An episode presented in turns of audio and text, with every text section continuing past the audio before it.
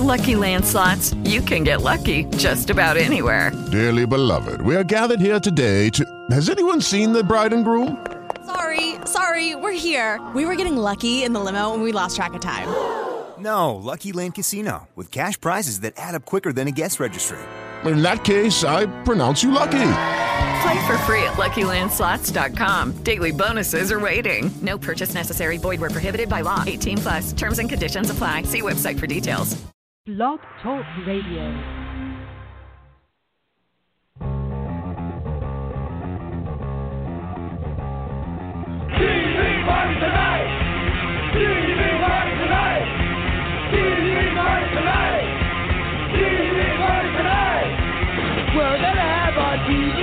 Tonight! Alright! We're gonna have a TV party alright! Tonight! Got nothing better to do than watch TV and have a couple of brews. Everybody's gonna hang out here tonight. All right. We'll pass out on the couch. All right. Tonight. We got nothing better to do than watch TV and have a couple of brews. Don't talk about anything else.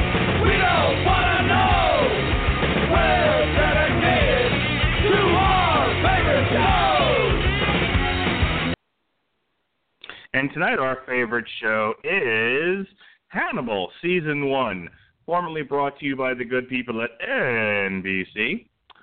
Uh, this is TV Party Tonight, and I am your host, the mandated reporter, and frankly, I'm mortified, Mr. Mark Radulich. And joining me to bring in the Halloween season with this scary psychological thriller, horror, crime drama television show is the man that has been waiting to do this all year. He's he's so excited he just can't hide it. He's about to lose control, and uh, he he thinks he likes it. Ladies and gentlemen, the host of the 401 Ground and Pound radio show, and formerly the host of Everyone Loves a Villain, and the co-host of Damn You Hollywood. He's a podcasting machine. Robert Winfree, how do you do, sir?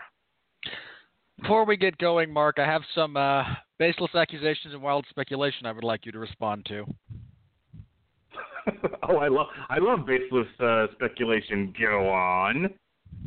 Is it true that you actually conjured Hurricane Irma as an excuse not to view the movie It and then review it with me? You motherfucker. Okay, I heard you say that. I listened to your It review. I did not conjure the hurricane. Okay, but let's uh get your ass over here because I'm gonna call you out. I gotta put you on the spot because this motherfucker here is trying to tell me that it's my fault that I didn't get to go see it and that I and that I brought the hurricane and that just and all, it, okay. I want you right now to say into this microphone whose fault is it that I didn't get to go see it? Hillsborough County Sheriff's Office. That's a lie. That's the goddamn lie. Try again. No, it's the sheriff's office. They made you go to work. No, I was gonna go Friday night. And you had to be at work. Mm, let's- oh, no, never mind. You That was Saturday. Oh, sorry. Try again. Why didn't I go Friday night? Because I was sad and I wanted you to see me. Thank you. I was sad. All right, you're dismissed. Okay, bye. You, you, you, did you get that? See, it's not my fault. I had I had a ticket. Okay, I had a ticket to the movie, and she was and she threw a big hissy fit and made me come home. Wait a minute, can I defend myself on that? I don't know. I think Robert walked off the podcast. I don't I don't understand why I'm a bad guy that I was going to be left on my own devices for up to seven days while my husband made sure the jail was safe. I don't Ah, think that makes me you shoulda let the jail to have fall. my husband for No one loss. night. He's saying that um, you, we should have just let the jail crumble into pieces. Well, I don't disagree with him on that. There is However, no, I there's no that kind of substantial loss. Evacuate the employees. Let everyone else drown. World's a better place. I, I made that suggestion more than once. I'll be honest with you. Um, no, no. The truth of the matter was that um, the very next day, and for the next couple of days after that, I was going to be marooned at the jail, and she decided that she did not want me to come home late. She wanted me to come home, parent my children, ugh, you know, and spend time with the family before I was going to be sequestered for up to seven days. That's the truth You know, much as I respect your commitment to, you know, the health of your marriage, uh, that that because I mean I, I'm I'm really struggling to like fault you because you're already you've already suffered through one failed marriage. You've already hit the statistical mandatory minimum for the average American. And so trying to keep this one together makes sense.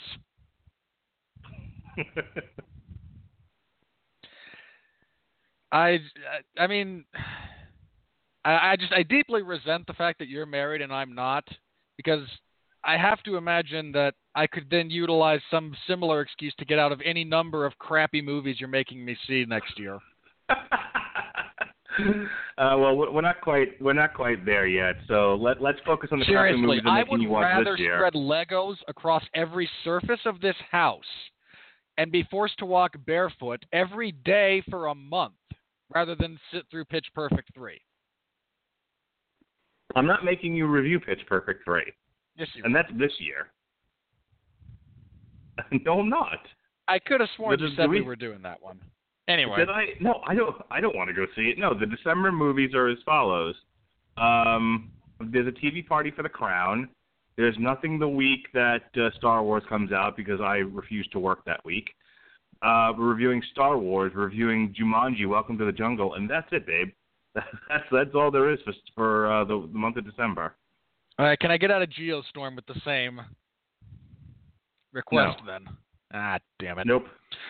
All right. Um, on to a slightly more Geostorm's serious. gonna be Geostorm's gonna be so good. Mark? it's gonna be awesome. Mark, you're polluting what should be a very pure and enjoyable podcast for me with your discussion about terrible movies. Oh, oh, sorry. All right. Um, let, Seriously, let's move they're turning to it the, into a conspiracy thriller. Okay. Have you not seen like As the I latest said, uh, previews talking about how Geostorm is actually a look. conspiracy movie? Let me let me tell you. I don't know if you've heard the latest on trial, but my my defense of ballistic Ecks versus Sever was that explosion porn is a thing, and people shouldn't be faulted for liking it. Uh, we all have different likes, and that and ballistic If you like succeeds at the porn, fine. I'm not gonna, you know, kink shame you for Okay. a better phrase.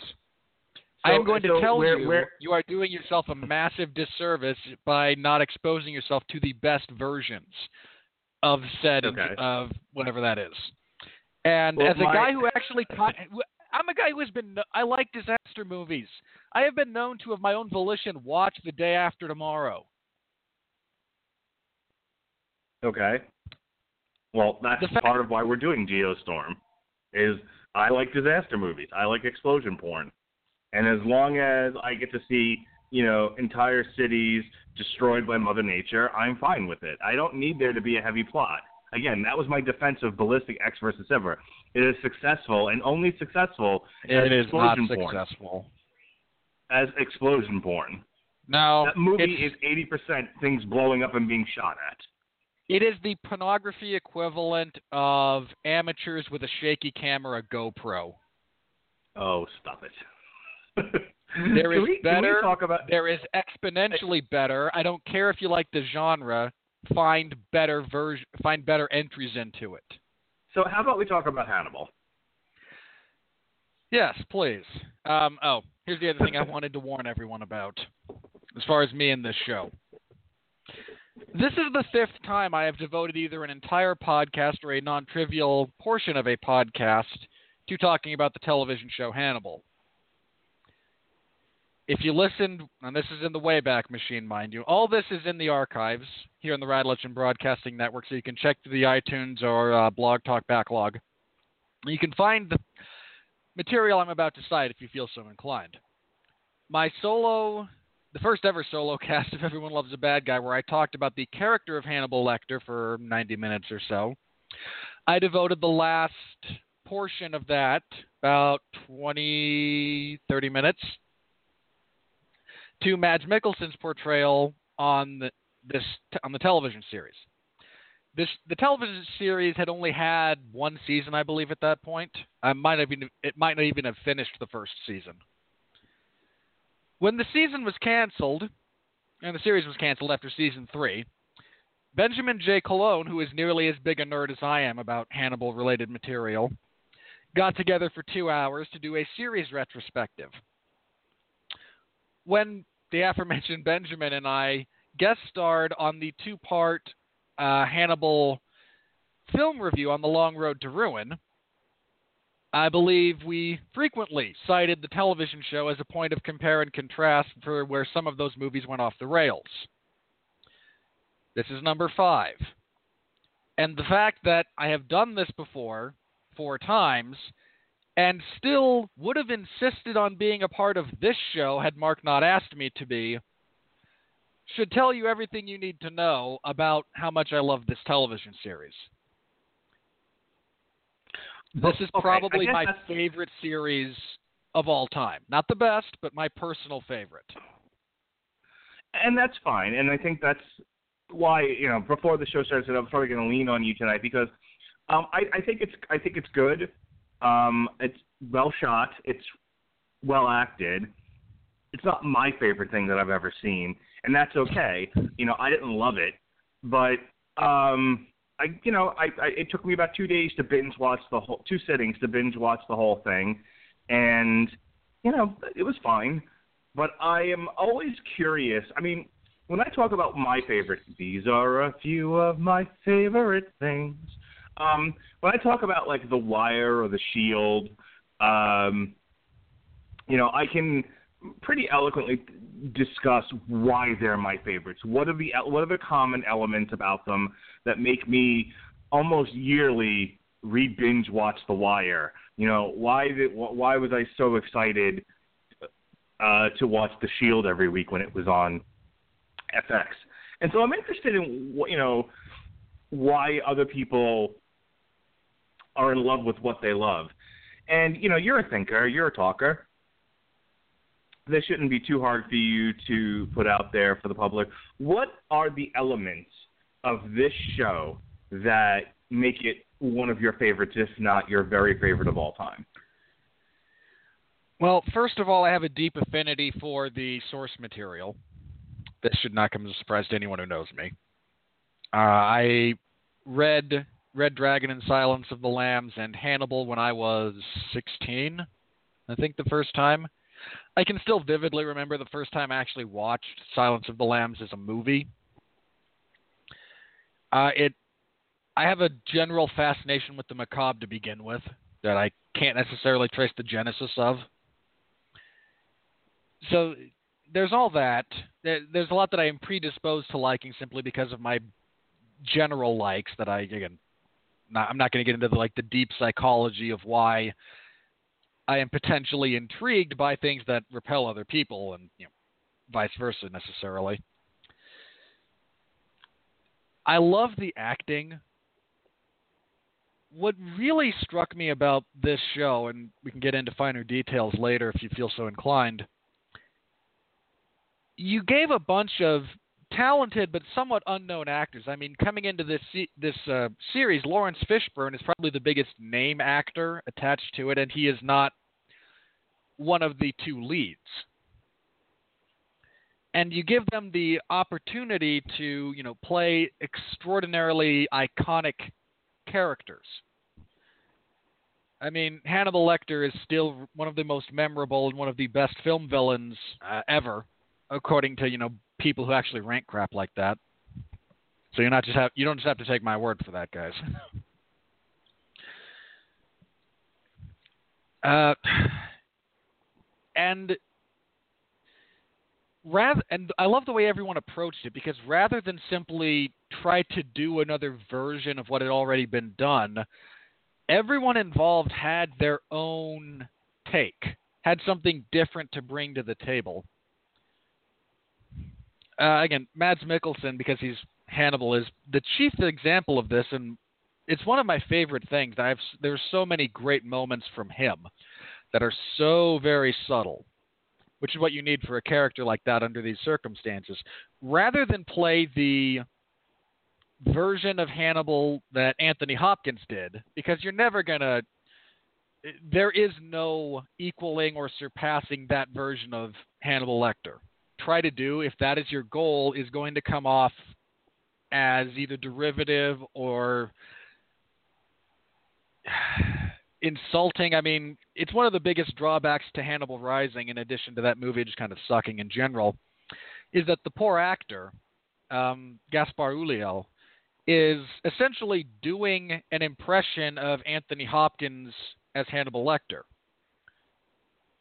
And Mads Mikkelsen, rather than even try to do what Anthony Hopkins did when he and Bri- when he uh, was interviewed by Bryan Fuller about taking the job, expressed some of his inspiration for the character. And Mikkelsen draws more on Satan, not as a, a, legitimately like his interpretation of Hannibal Lecter was less kind of the savage that Anthony Hopkins portrayed and more the devil made flesh constantly tempting others to do to act in their worst uh, on their worst instincts. Can I cut in here for a second? Sure.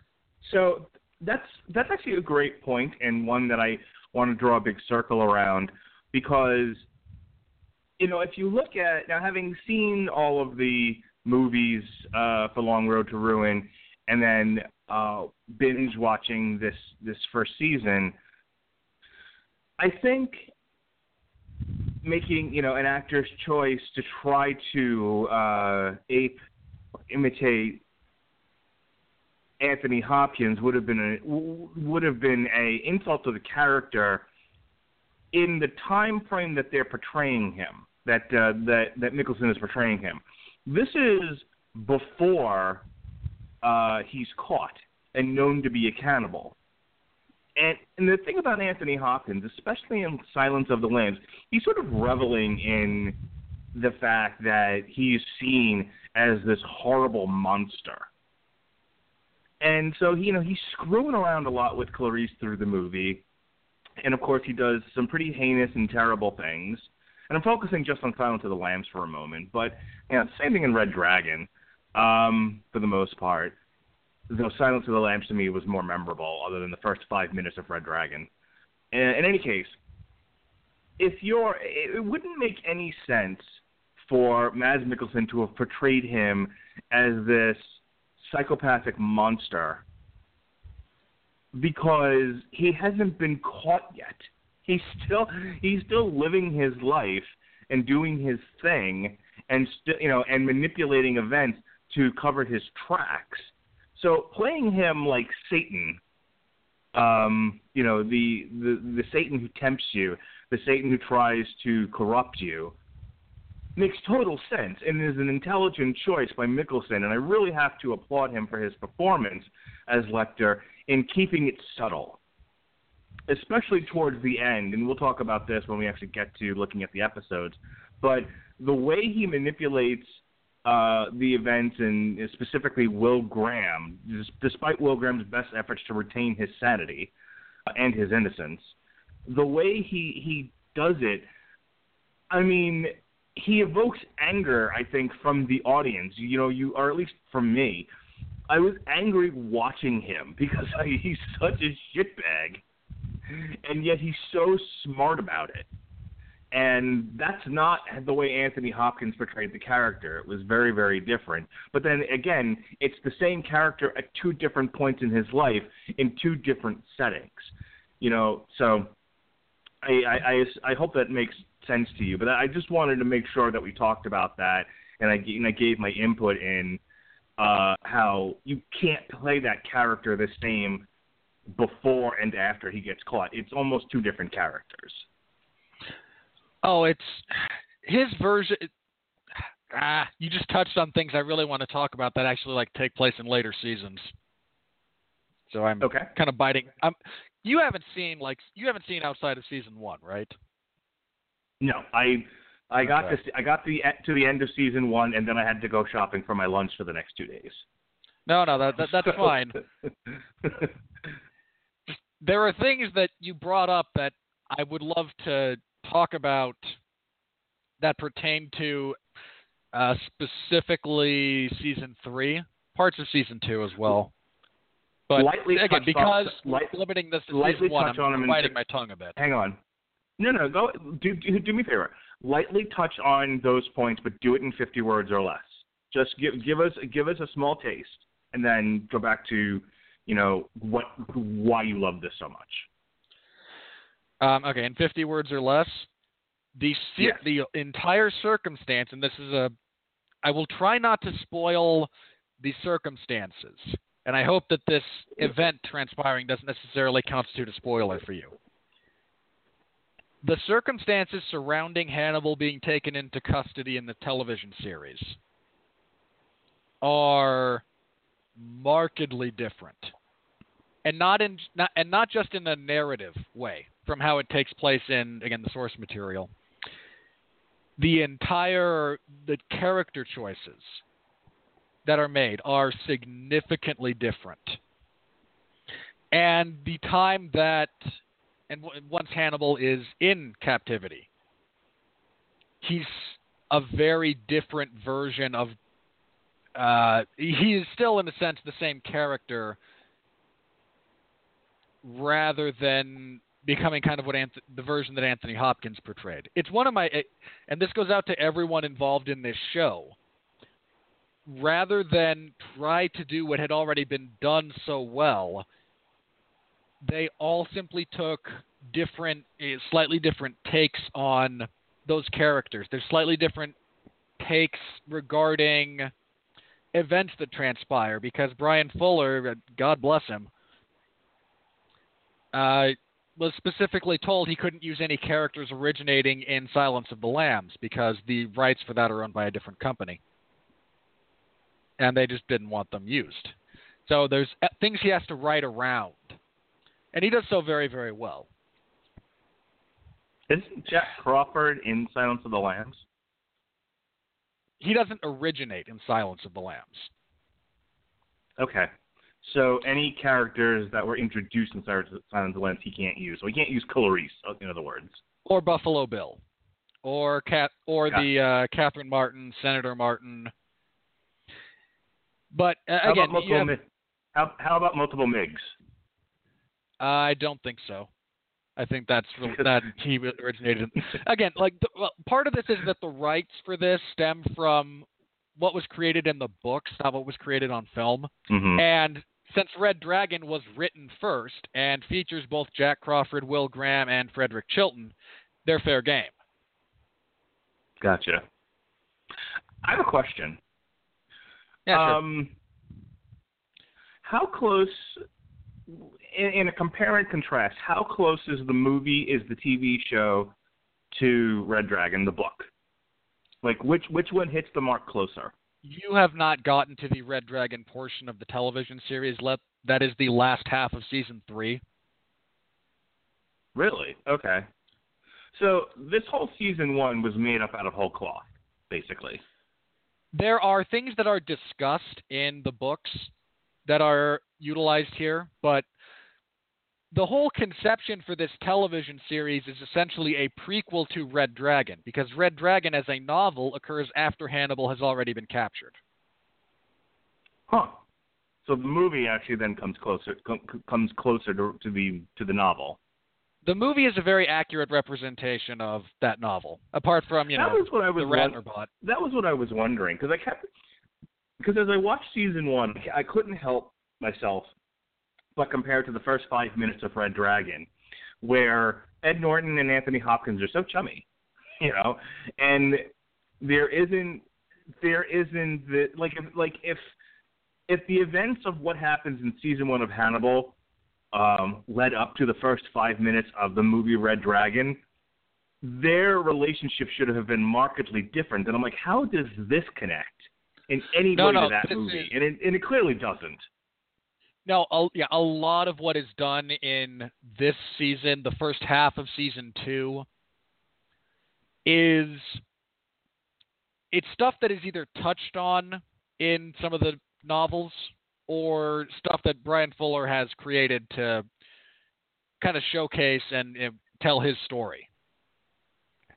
I don't uh, want to skip ahead into into a season I haven't watched yet. Um, nor nor do I want to spend too much time talking about these things out of order. But it became very clear to me by the end of season one that at least on some level, Will Graham knows that Hannibal Lecter is a murderer. Has at least murdered somebody. Um, Oh, he the, knows. the level, you know, Like he knows yeah. the extent of what Hannibal is basically by the end of this season. Is kind of what that whole. I love the final shot of this season because Yeah, let's- just okay, them no- staring at each other. And it's let's- their let's put a first pin in that. time. Let's, their first let's time put a pin really in that. seeing because- each other. Right. Let's put a pin in that. Let's come back to it because uh, you know because again we should probably do this in order, and that deserves its own discussion. But I want to lead up to it. So, um, any last words on why you love this so, so much? it's just like and this is weird but it's everything that appeals to me in terms of how it is presented the way it's shot the way it's framed some of the uh, you know the violence which i'm a fan of the acting is tremendous the writing is really really good it's again like if you were to just distill my personal interests into a television series you would probably get this All right. So basically, Hannibal is to you what The Wire is to me. In a lot of respects, yes. Although I freely acknowledge The Wire is a better television show. Well, yeah. Well, let, let's not compare. They're, they're two different animals. Um, all right. So I'm not gonna lie. I had a real difficult time following this at the, at the first couple of episodes, and I had to go back and like read what was happening. Um, it, it's it, it's a, it was a little all over the road for me, and maybe I'm just a dummy. Um, but like, oh, there's a lot, especially in the first episode. There's a lot that sort of just jumped out there. Um, a lot of names being thrown around, and uh, like I said, it, it took me. I didn't watch it again, but it took me watching it and then reading the plot synopsis on Wikipedia to make some connections. And then definitely as the series progressed, and I thought about, you know, as we got into the second half of the season, I would think about the first half and go, oh, okay, this this is now making a little bit more sense to me. I will also tell you, I much preferred the second half to the first half. The first half that that just focused so much on, uh, oh gosh, what what is this gal's name? Um, Abigail. Abigail. It focused so much on Abigail and her dad, and they kept coming back to it. Uh, let me tell you what my expectations were. You always like to ask me that on Damn You Hollywood. I honestly thought this was going to be more of a murderer of the week, and to some degree it is. I mean, there was a couple of episodes that focused on new new people and new crimes they were trying to solve. Um, but I, I, thought it was going to be more of a murderer of the week collaboration between Will and Hannibal, and that was you know, and it was going to be a little bit more CSI focused. Um, it's not. you know, it toys around with those elements to a degree, but that's not the heart of the show. The heart of the show is definitely relationships between people, um, at least for the first half of it. And and and it's almost if if you had to pick one singular thing that drives the show, it's Will Graham and his descent into madness. Um, you know, he in the very first episode and I'm going to apologize. I, I don't want to do full episode synopsis. Um, I, if you're listening to this podcast, you've probably seen the show. You know what happens. I don't want to bog. We have a lot to talk about, and I don't want to bog this down in in just reading plot synopsis. So, we know that in the first episode he shoots the father, uh, and he does this in front of Abigail, and he spends the next couple of episodes feeling guilty about that and whatnot.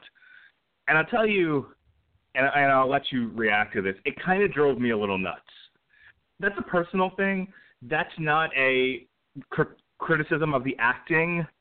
That's just my visceral reaction to watching that kind of character. Um, I, I don't know what it is about me in particular that wants that that wants my cops to be a little bit more sure-footed but that's not this character, and it made me a little crazy to sort of watch him struggle and wrestle with what was clearly his his duty that he was fulfilling. You know, he had just watched this guy murder the the wife and then nearly murder the daughter. Why wouldn't you shoot him? And and we can kind of kick that around and talk about it. Uh, one of the things that uh, you, I'm going to circle back to things that I like about this show in general that you're that I didn't get a chance to bring up previously because otherwise I'd, we'd be here for 90 minutes just on that. I get what you're saying about, you know, why would you feel bothered by killing someone under these circumstances? It seems perfectly reasonable. And a lot of that has to do with the issues that Will Graham has. I mean, even absent the uh, encephalitis we find out he has later. I, as someone who is most likely undiagnosed Asperger's syndrome, I liked that they made no bones about Will Graham falling somewhere on the spectrum. Uh, by his own admission, he is more towards you know Asperger's and uh, maybe slightly lower level autism than towards psychopathology, which shares some startlingly similar brain chemistry and uh, behavioral patterns. He doesn't make eye contact very much because it is uncomfortable for him. So whereas someone like talking about this Jack Crawford wouldn't think twice about shooting this individual, wouldn't lose a moment of uh, you know, wouldn't lose a wink of sleep over it someone who has some of the disorders that he has in addition to his his unique ability is the is um, described as that of pure empathy. He can adopt the point of view of anyone. And if you're constantly having to adopt and fully like deeply understand the way you know, violent serial killers think and behave, it's a you know, the act of taking another life is something you're probably a lot more hyper vigilant about. Whereas if you are the average police officer, and I don't mean that disparagingly, you're of a different mindset, a different emotional and psychological makeup. Again, Jack Crawford shoots people a couple of times in the show, and it does not bother him. He's bothered by other things. In the case of Will, it is is this the you know, how at what point am I going to cross a line I can no longer come back from? And a lot of people who have varying issues of, you know, mental illness, that's something that is constantly struggled with. And he is a, in this case, a there's a physical manifestation of that internal struggle for him. Do they ever get into at any point in the series, and, and I don't want details if they do, um, I just want to know yes or no do they ever actually get into what drove him out of the field in the first place? Because it's because it's discussed sort of after the fact, like you know he's broken, or you know you knew you, you should never have put him back in the field in the first place, and this and that and the other thing. Uh, but I never got any details as to what drove him out of the field in the first place. Uh, they don't go into it specifically. The closest we get to actual like background in this season and I think in the whole series, I I mean I'm gonna have to rewatch seasons two and three now just because I do. Uh, he struggled, and it it does get brought up. He was he would struggle to actually use lethal force if necessary, because he was you know worried about what that would do to him. And the other issue was he tried uh, he failed the FBI qualifications because of his again Asperger's or uh, whatever it ha- whatever it again they never like they never deeply go into his specific issues, but whatever emotional issues he has, they prevented him from fully qualifying as a field agent. Okay. Um, the other there there's a element of the whole first season, and I'm assuming the second and third season to some degree or another, that I loved. as much as Will Graham, the character, drove me up a wall uh, as a viewer. I did enjoy Mads Mikkelsen's uh, portrayal of Hannibal Lecter. I especially enjoyed every dinner scene in this series. Now, some might say it gets a little repetitive, but if you could see the twinkle that Mads Mikkelsen is able to produce in his eye when he's knowingly feeding people to people, you know, It's and they're great. telling him how delicious it is. It's fucking awesome, and I never got tired of it. And as a and as a guy who really does enjoy his chef programs, I I was very much I would find myself like not listening to the dialogue, but looking at the plates of food and going, "Oh my god, that that does look delicious." When he was, and I think it's this first episode where he's cooking the part of he's cooking the lung and he's eating. it. Oh Yeah. god, that that's damn that looks damn good. You know, I was always very I- fascinated by what he was cooking. I freak people out when I tell them this series makes me hungry. it does, man. I, I have no There's a- desire to eat people, but you know, if we could substitute animal food, you know, animal flesh for what he's cooking, and look come up with the same plates, damn, I'd eat that. There's a non-trivial amount of food porn that goes into this series throughout it, and it's all glorious. Mm-hmm.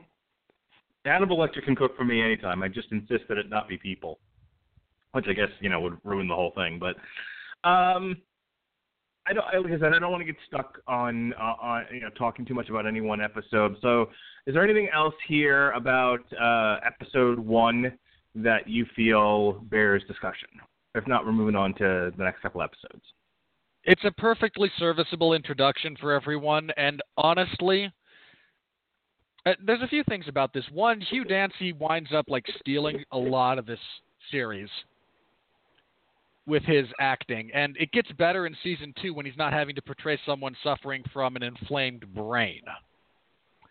Because there's a very physiological component to what he does throughout the first season that is influenced by the physical illness that his character is suffering from. Okay. Once Maybe I won't goes- hate him as much. Eh, you probably will, just because you're you.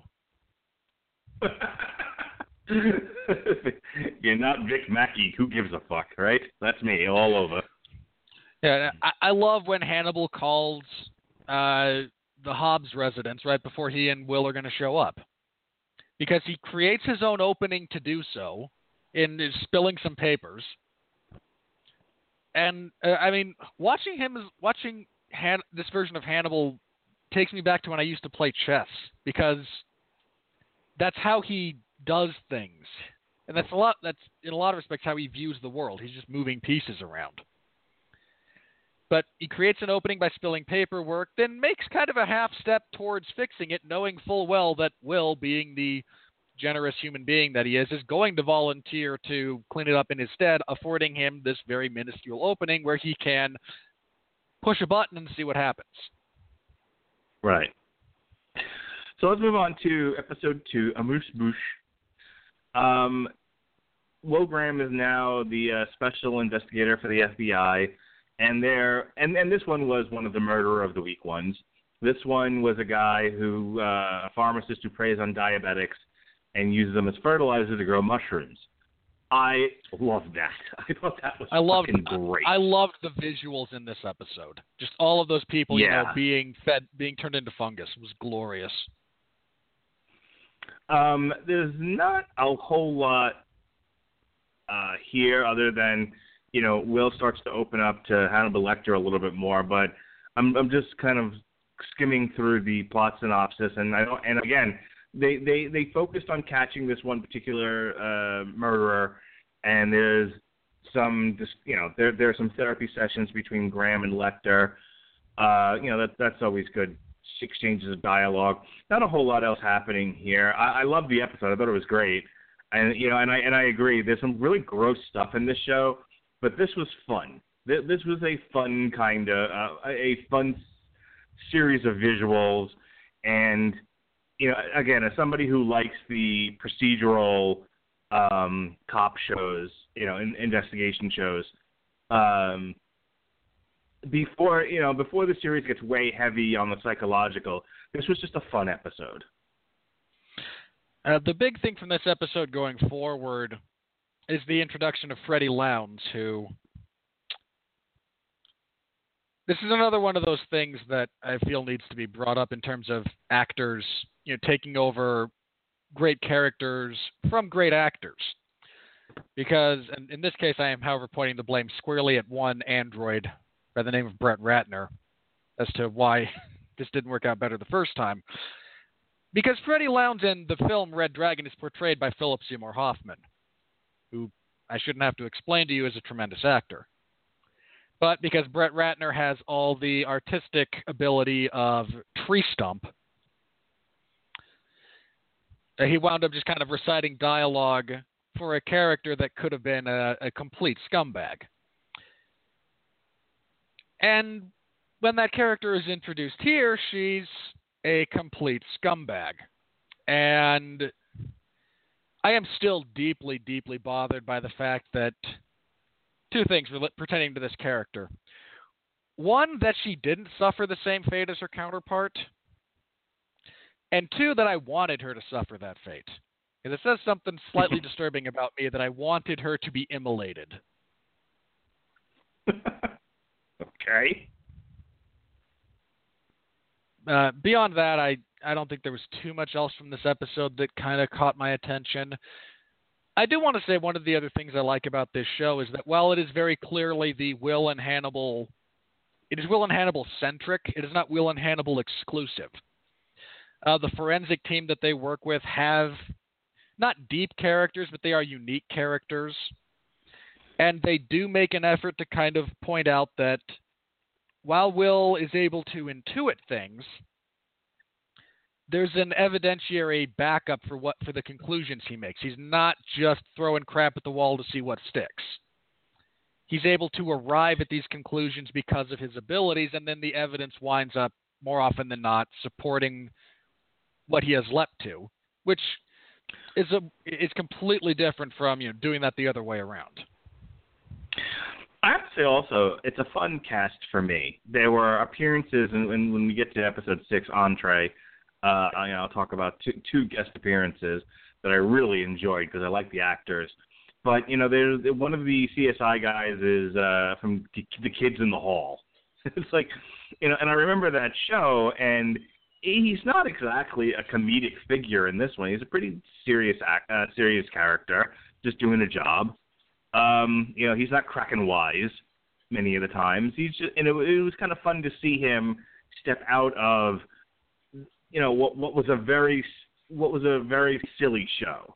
I don't know. Did you ever watch Kids in the Hall? I did not. Okay, so do you have any idea who I'm talking about? Not a one. Fantastic. Um, give me a second here, and uh, let me see if I. Oh, Scott Thompson, Jimmy, um, who plays Jimmy Price. He was the comedian uh, from The Kids in the Hall. Okay. Which was a sketch comedy show. Okay. I take your word for it. From Canada, as I remember correctly. Yes, in 1984, he became a member of The Kids in the Hall uh, that ran on uh, the that ran on the CBC and HBO, and then moved to CBS for the fourth and fifth fourth and fifth seasons. So now you know. And again, it, even though apparently he's been in a shit ton of things, and um, he's not somebody that I've, that I've necessarily seen a lot of in what I've watched. So to see him show up in this, I was like, oh, that's pretty cool. Good, good for you, man. Especially getting such a serious, uh, serious show. All right. Um, moving on to episode three here, Potage. Uh, the big thing here is that oh, Abigail that hurt. That that like physically What? hurt, Mark. Am I Your pronouncing your it wrong? pronunciation, your French pronunciation, just like is physically painful. Potage. I believe that is more accurate. Yes. Uh, for for those of you who don't know, the names of the names of all of these episodes are courses of uh, after a course you would take uh, for a meal. Yeah. I'm going to continue to ruin the French language and everything that gets in my way. I hope. Oh, I can't wait for learn to deal season with it. two when it goes to because season one is all French courses. Season two is Japanese. Fantastic. Um, so here, we, so so let's talk about Potage for a moment. Um, Abigail Hobbs wakes up from her coma, um, and the big thing here is that she's eventually attacked by the brother of uh, of who, of a girl who was impaled named Marissa, who was the neighbor. uh, Nicholas like basically like attacks her, and she fucking guts him like a fish. At which point she is found by Lecter. Lecter says, "Hey, you need to cover this up, or you're going to go to prison for murder." Uh, you're He's ignoring like one of manipulating my her. favorite parts of the show, uh, of this episode. Well, hang on. Let me let me finish, go ahead, go ahead. and then we can go back. So, uh, so Lecter finds her and says, "Hey, you got to cover this up."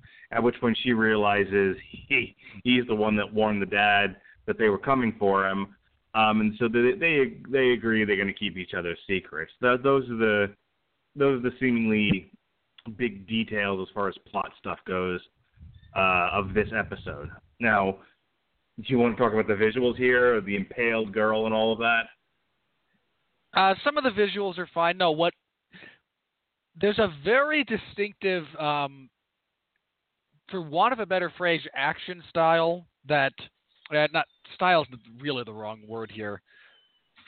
Um, there's a tool, I suppose is probably more accurate, that is utilized by the directors in various episodes of the show that I find fascinating, and it is extremely violent action that occurs out of essentially nowhere.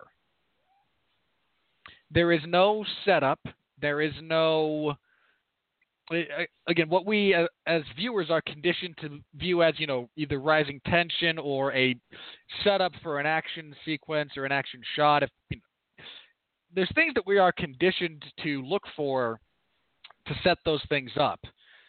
And throughout this show, peppered throughout this isn't a crutch or anything, there will be a seemingly normal series of events that is suddenly interrupted by some act of violence. And we are introduced to that first here as Alana is confronting uh, Abigail, and from off camera, Hannibal Lecter cold cocks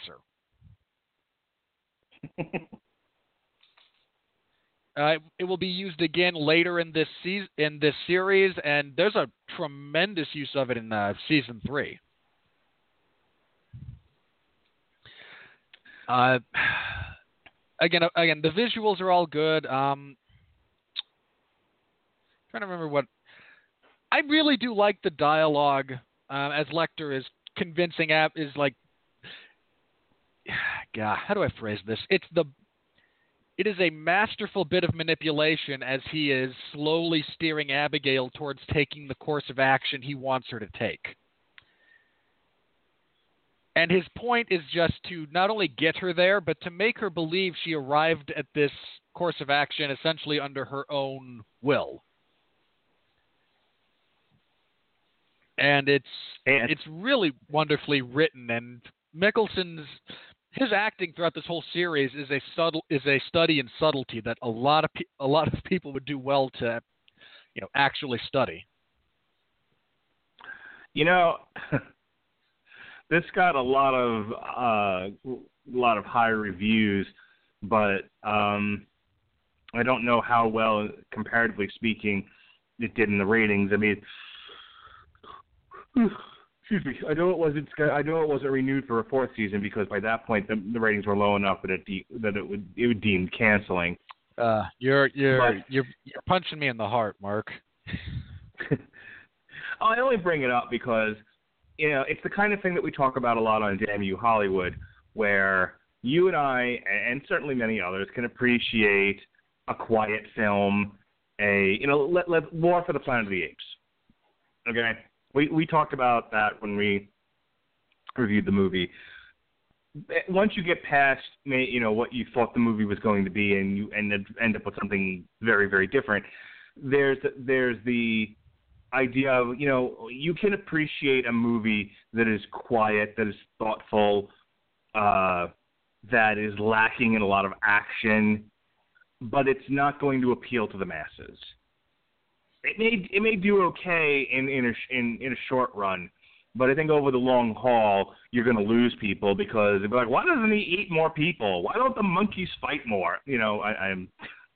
I'm looking at both both pieces of uh, of art here. Uh, you're you're not wrong, and again, I I understand, and the production the budget for this show was not exactly small, and a non-trivial portion of it went to those fabulous suits Mads Mikkelsen wears. um, I, I talked about that with Pat for Sex, Drugs, and Rock and Roll. If you have a series that has an enormous budget for you know to do the kinds of things you want to do with it, whether it be live musical performances uh, or you know the the kinds of visual uh, the, the kind of visuals they use in this show, you know, in terms of like you know, mounting people on antler horns and you know, or ripping their skin off and displaying, you know, like for wings and shit like that. Uh, if you if your ratings aren't high enough to warrant it, you're getting canceled. If you'd like a study on this, go look at what happened with HBO's Rome. Rome had a retarded budget, you know, and you know because they wanted to make it look as close to what you know Rome as as, as possible, and it only lasted two seasons because it didn't do very well. Uh, and it didn't, it didn't do well enough to warrant the budget that it had. Whereas something like Game of Thrones, which also has an enormous budget and takes forever to shoot, is obviously one of HBO's uh, biggest hits. So you know, it, it it's going for you know now going to be eight seasons or you know seven seasons, but split in half. Um, all right, episode four. I don't even know how to pronounce this. It's it's O it's O E U F. I looked on Wikipedia. It said like Qf. I don't know. I'm not French. Well, how, how do you pronounce that, Robert? I don't know. Okay. I, I will Um, accept your attempted French pronunciation. This is actually the episode that got pulled from broadcast in the U.S. The only one, mind you. Really? Um, oh, this I- was set to air like less than a week after the Sandy Hook shootings. Yeah. Well, that makes sense. Well, So this it was pulled. this- Hang on, it was actually pulled because Bryan Fuller, the showrunner, thought that just you know all things considered, it would detract from the audience's enjoyment, despite it not actually dealing with you know the material that you know the real life issues that led into that particular event. No, but Uh, it does deal with children, and it wouldn't have been hard to, you know, to to link the two. I mean, I just and, and I don't I don't want to just I don't want to talk about this for very long, but when they start dealing with Jack Crawford's wife's cancer for a few episodes, hey, I love guess that. what? I had a hard time watching that. I you know I, I made it through, you know, because I'm I'm you know I've got pretty thick skin, believe it or not. But I was like, yeesh.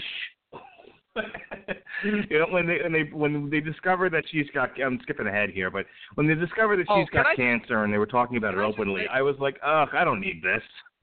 Can I just say I love that scene in episode five where he puts it together that that's what she has, Yeah, and because Laurence Fishburne is in a lot of crap. All right, let's be clear. but every now and then you're reminded that he's actually a pretty good actor, and watching him again towards the end of episode five, independent of being told, come to the realization that, oh crap, my wife has cancer, and still have to kind of, you know, keep a degree, react to it, but keep a degree of professionalism because of the circumstance he's in at the time. It's a beautiful bit of acting by Laurence Fishburne that I really just doesn't get enough credit for this series in particular because he plays a character who is very straight laced. So when that breaks a little bit at, in times and in places, uh, it, it really does. It really is to be commended that he does it so convincingly.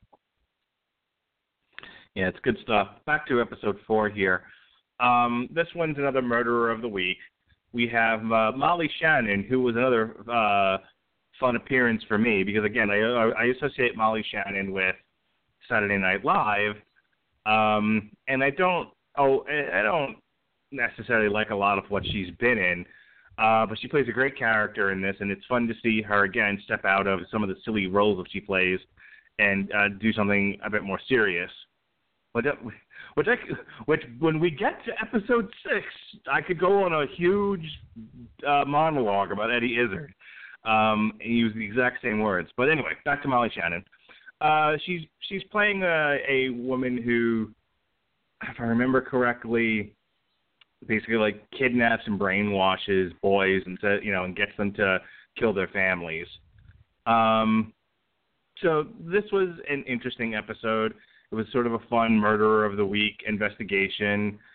Uh, as far as Graham and such, that's pretty much all they're involved with. The other the other half of the episode deals with Hannibal Lecter and Abigail.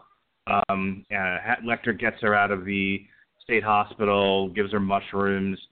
Uh, there's a there's a uh, argument between Lecter and Bloom about you know how she should be treated and when she you know and whether or not she should leave the hospital. Anything else of note to your recollection?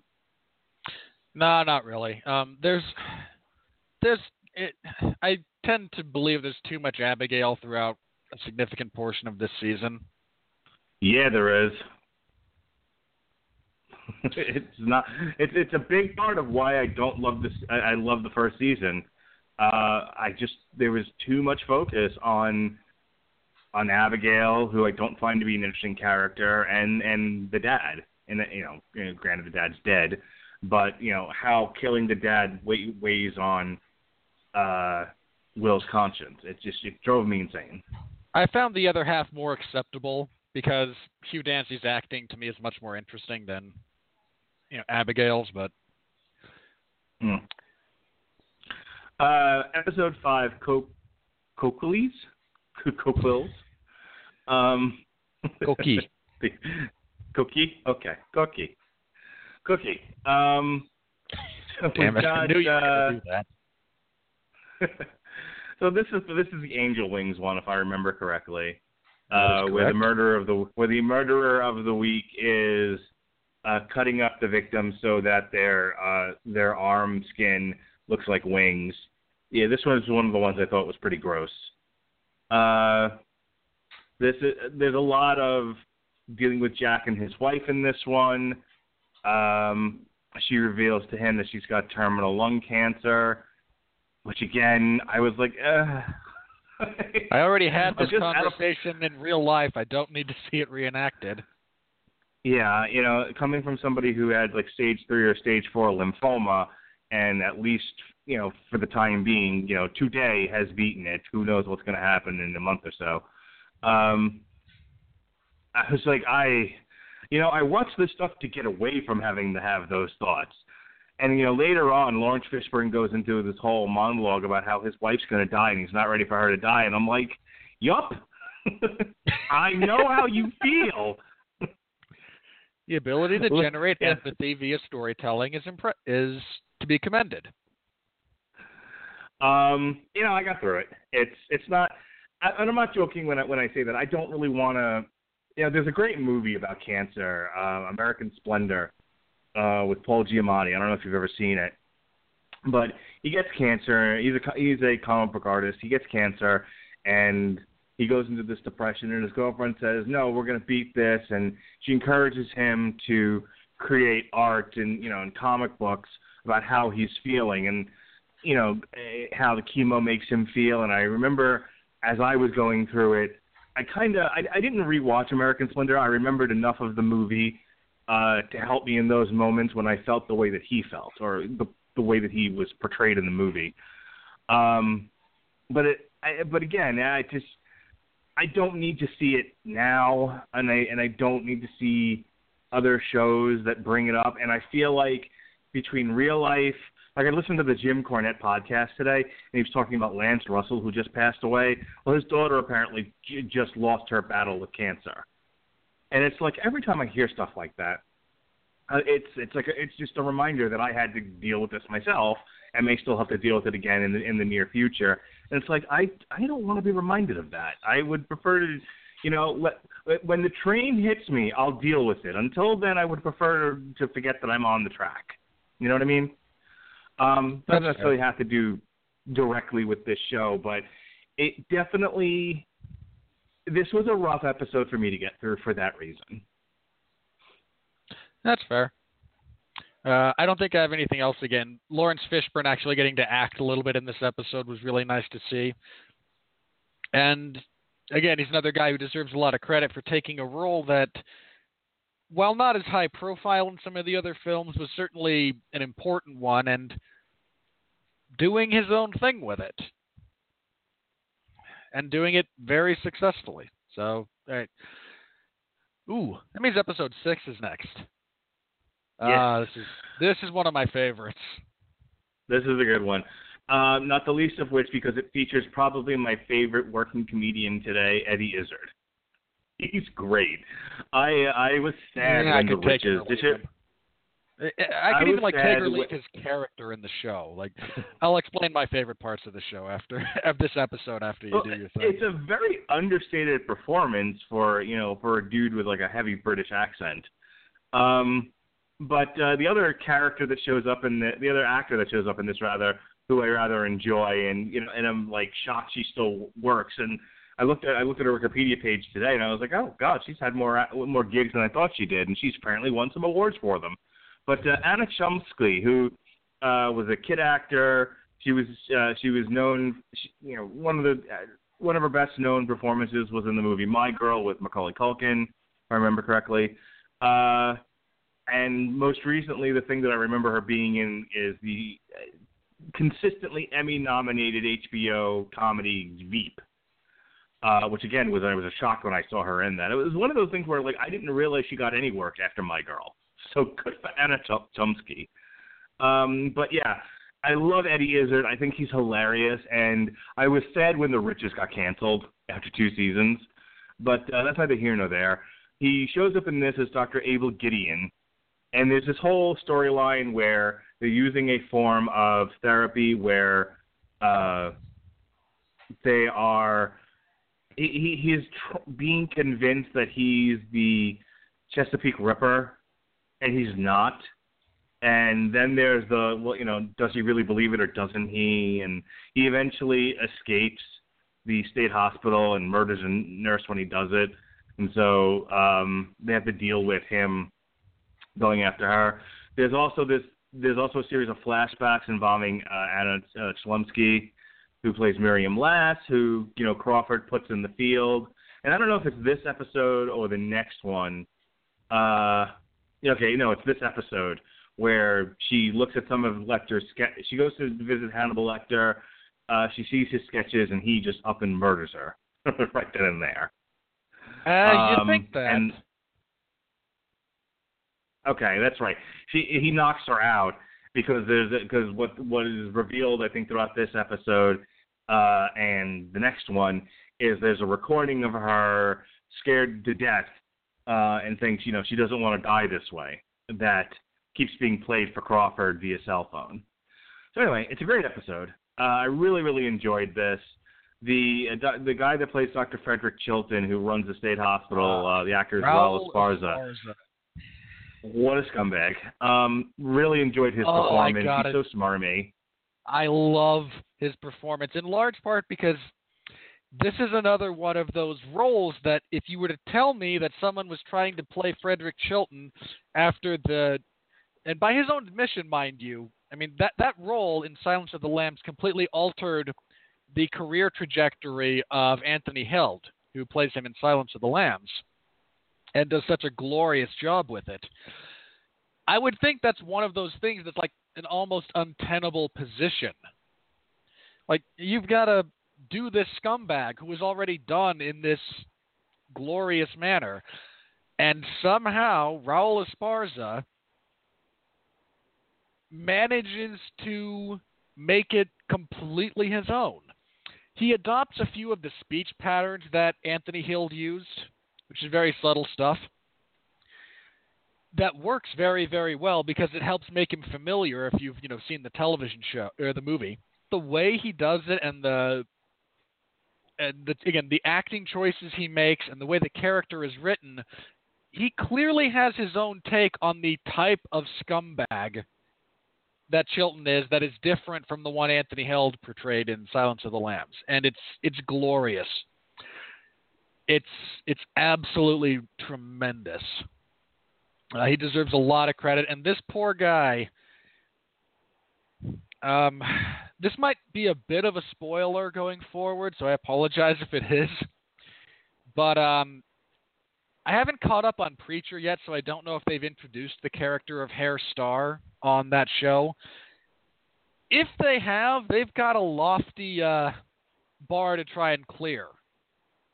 And if you've read the source material for Preacher, you might get that reference. Um, the only other thing I want to say about this episode, this has probably my favorite moment of acting from Mads Mikkelsen. And this is also okay. This, this ties back into things I just love about this show generally. Bryan Fuller is deeply familiar with the source material in both film and movie. And he's able to use his appreciation for that and his understanding of it to twist it in the right ways. The way Miriam essentially discovers that Hannibal is the Chesapeake Ripper is actually how Will Graham discovered he was the Chesapeake Ripper in uh, Red Dragon. It's discussed in flashback.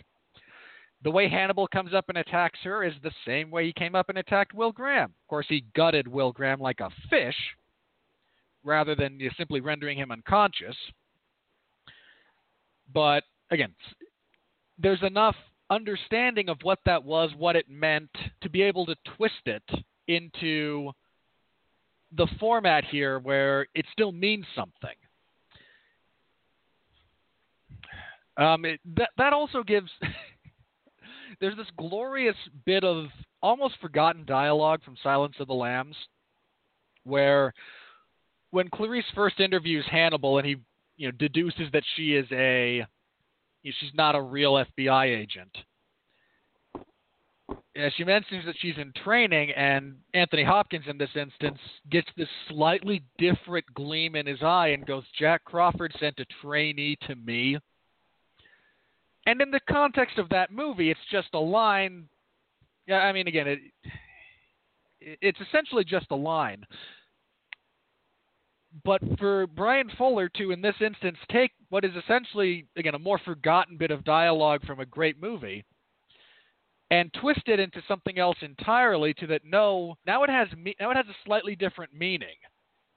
Like Jack Crawford sent a trainee after Hannibal once before, and it became the biggest regret of his professional life. Uh, it, it's a brilliant bit of again just understanding the intricacies of these universes and also understanding how and why to manipulate them. Because so often when you get people in a, people trying to adapt material or whatnot that are doing it in they, they just change things to change things because this would be too hard or this would be too long or this would be over budget knowing how to change things for an art for artistic purpose is a completely different ballgame and it's one that he absolutely gets uh, anyway again my favorite bit from this episode is the end where he where hannibal and crawford are sitting around and he gets jack to open up about this poor girl that she sent after him, and he knows damn well exactly what happened. And he just sits there by firelight drinking his wine and torment and misery that Jack Crawford lives in based on that decision and know, knowing full well that he caused it. I mean, if you need a five minute clip to encapsulate what is so brilliant about this series, it's those two sitting there talking, the flashback, and then the closing bit where Hannibal just kind of swirls his wine and enjoys it as he's on a whole different level enjoying the pain and misery of this other human being. Episode seven, sorbet. Hey, I pronounced one right. Um, we've got uh, we've we've got uh, more of uh, Miriam Lass and um, her arm. Oh gosh, what else happens in this? Uh, Oh, this is Lecter the organ murders harvesting ring. Yeah, Lecter. Mur- okay, Lecter murders a medical examiner who once treated him rudely and removes his heart. Um, yeah, Graham is that you know, and Graham is convinced it's the real Ripper, who is of course Hannibal. Uh, Lecter takes another four victims and harvests their organs for use at a dinner party. Um, they discover that the organ harvester is a part-time paramedic.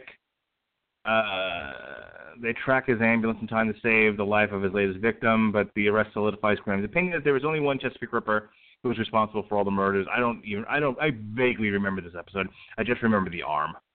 So the I'm going to best kick it over to you. The thing about this episode is the montage of Hannibal harvesting organs and then preparing them. Mm-hmm. because it is set and then everyone like because it's set to this Brian Reitzell who does the music for this series does not get enough credit because his musical choices throughout it are tremendous. And setting Hannibal's again collection to the music that he did was great because it it provides an almost lighthearted sensibility to it followed by all of them sitting around in the uh, morgue with the victims, like, okay, well, we started off thinking they were organ harvesting, hence this guy with his kidney removed. And this guy who had his heart removed, who Hannibal killed. And then this one who had his liver removed, also Hannibal. Only the first one was somebody else. These are all organs that people will pay a lot of money for, and you kind of need to live. Then you get into spleen. But, uh, I don't know, was it spleen or pancreas? I think it was his spleen. But someone had his spleen removed, which you don't actually need to live. You can live without your spleen. It kind of sucks, and there's medications you have to be on, but it's doable. And then someone who had a bunch of intestine removed, at which point the one of the other medical examiners goes, Well, we're either looking for someone with really short bowels or the Ripper's making sausage. Cut to Hannibal Lecter hand cranking sausage into the intestines of one of his victims. I, I still I, I laugh every time I see that scene because it appeals to my sense of humor. I, I am a dark person. That's probably why I'm single. Aw. Um. All right. Anything else? Uh, no, I think that's it for sorbet. So if it feels like I'm rushing, it's just because we've got a we've now got 20 minutes left, and we still have a couple episodes here, and a lot happens in these episodes. Like I said, after after from episode six and on, this gets really good. Um, a lot Yeah. of my frustration with the series sort of um, drifts away. Our murder of the week uh, in this episode, you know, I said earlier, I was like, this, this, this, I didn't, I thought this would be more murder of the week, and as I'm going through these, uh, I'm, I'm, no, I'm noticing that yeah, it kind of is. I mean, what, seven or eight episodes in a row now where we've had a different murderer of the week here. Um, so you know, okay, I guess it is a little bit more of what I thought it would be.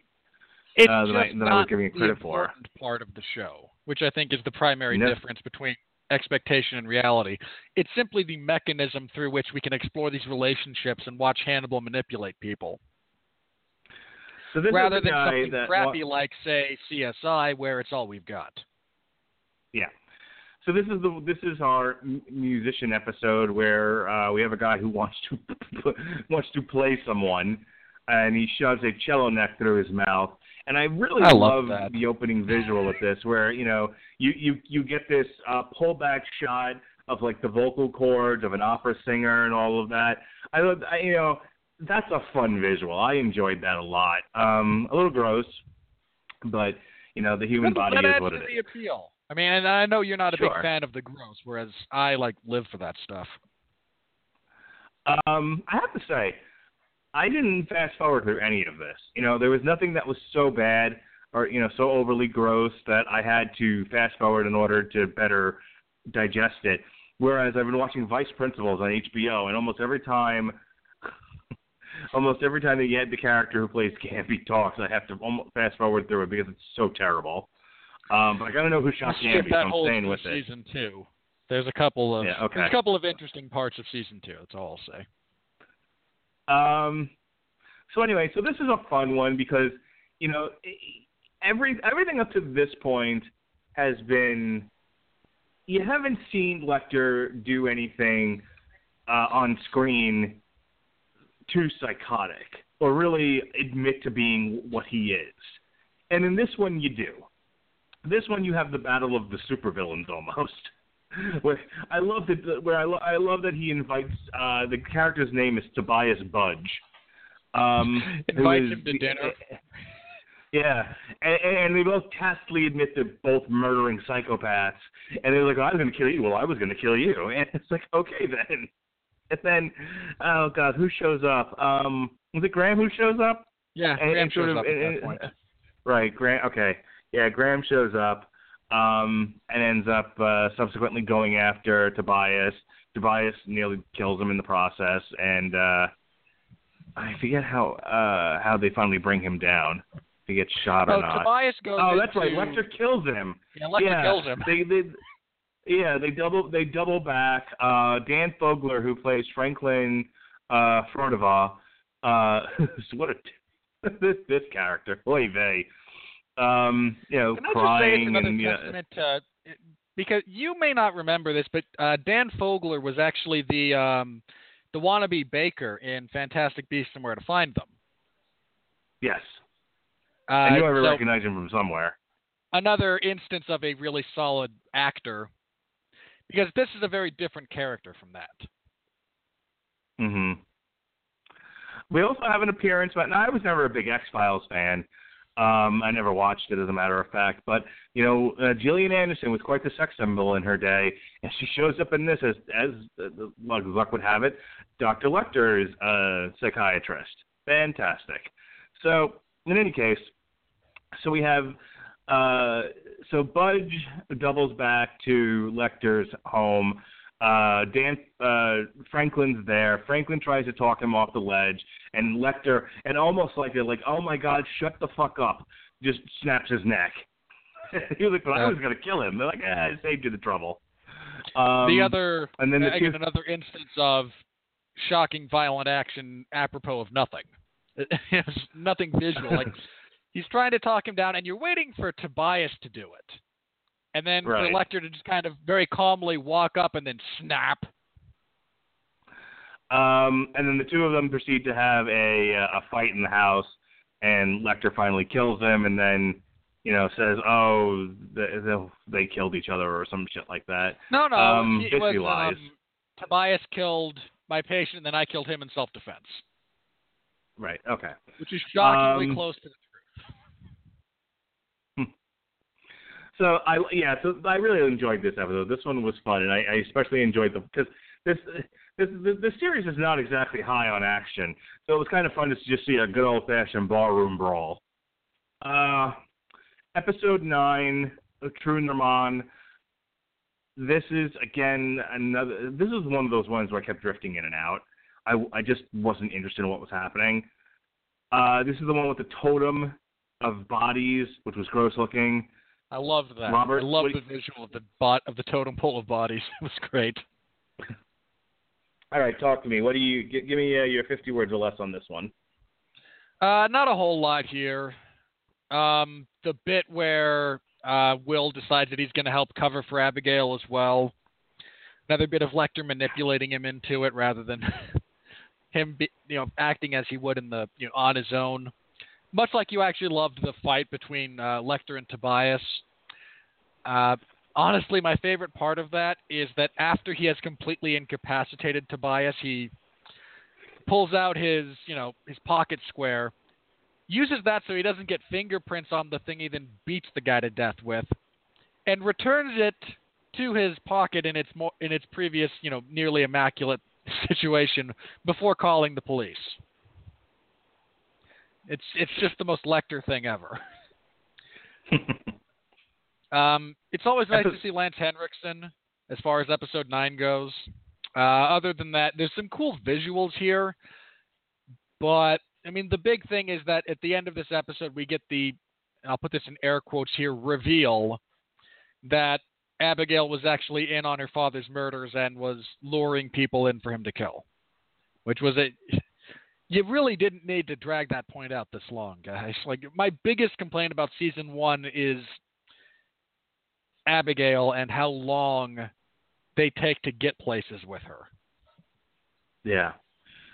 Uh, this next one, I actually, this is where we learn that he's suffering from, uh, Graham is suffering from encephalitis. And I want, I've been dying to talk to you about this. It's my, I didn't quite understand why Lecter didn't want Graham to know that encephalitis was the problem.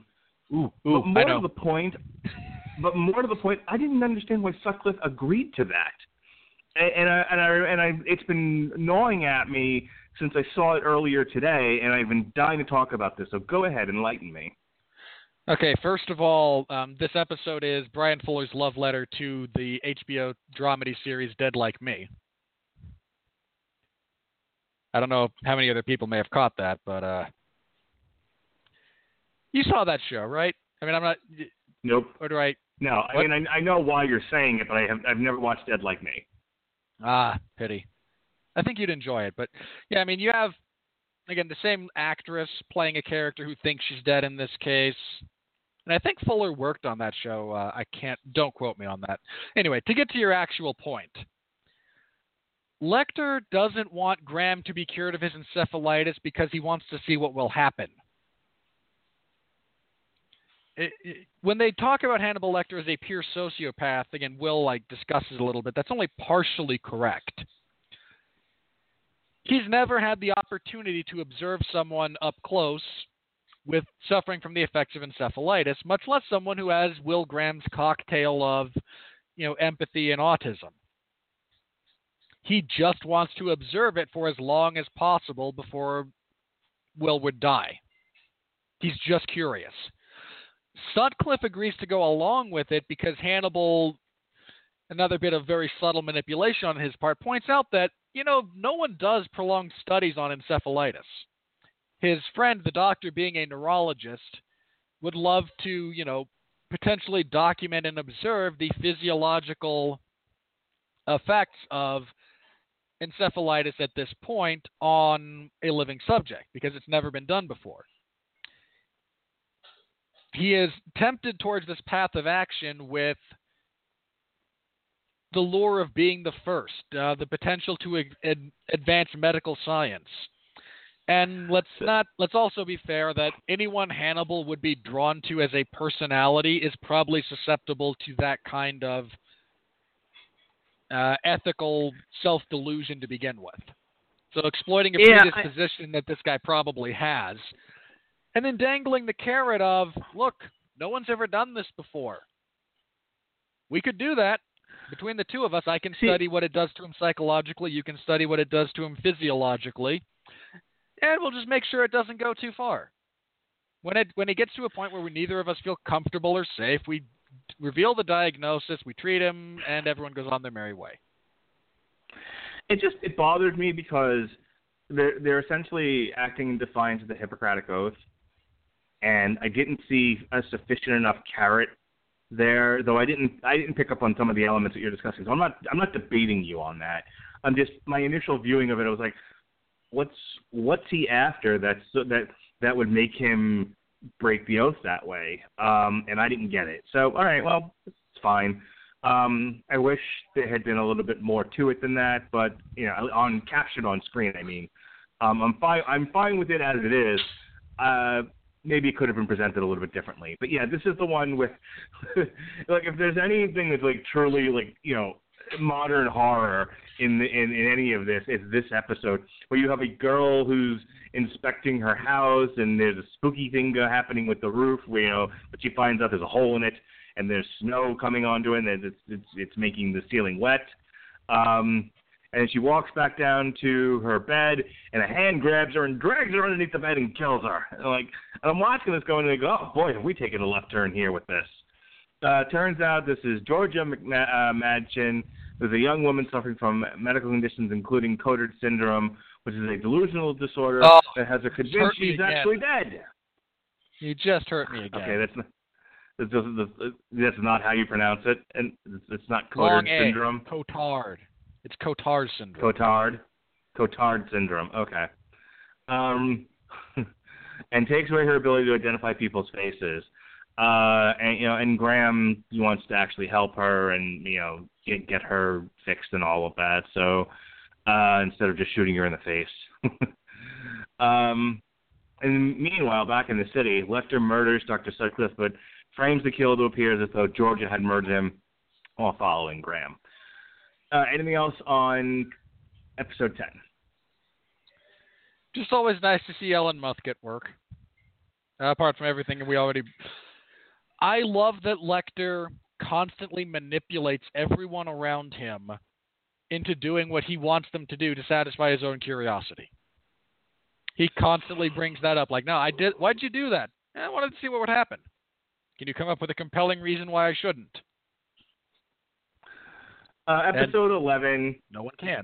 we see the, episode 11 is the return of Eddie Izzard as Dr. Abel Gideon. He escapes from custody and begins targeting the psychiatrist who attempted to treat him, um, displaying the bodies with a Colombian necktie. That's always fun. Uh, this all leads up to a scene where he's provo- he is uh, creating a gift basket out of Dr. Chilton for the Ripper which I thought was. I love that. That that that, that was a fun bit because he's so calm about the whole thing, and he's like, "I'm going to create a gift basket," and he's taking out organs and shit.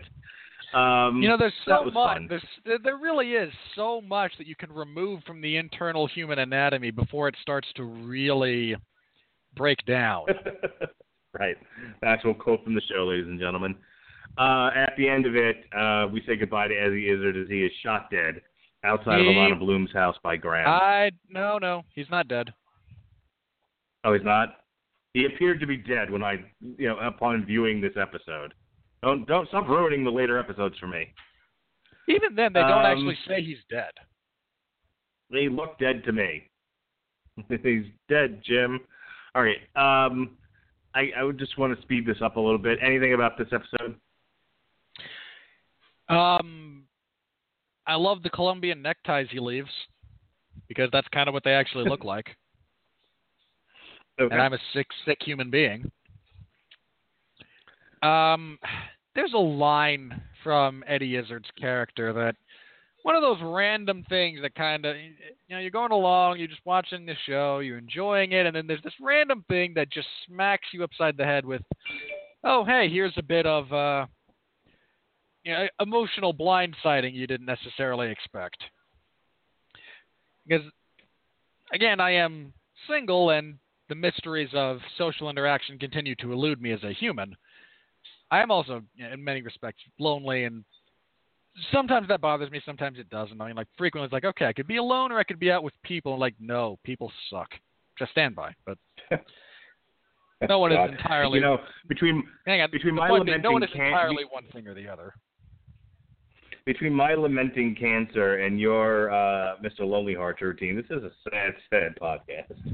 Uh, Um, but there, there's just uh, Eddie Izzard right before Will Graham shoots him says, you know, you and I, we could never be in a relationship with anyone.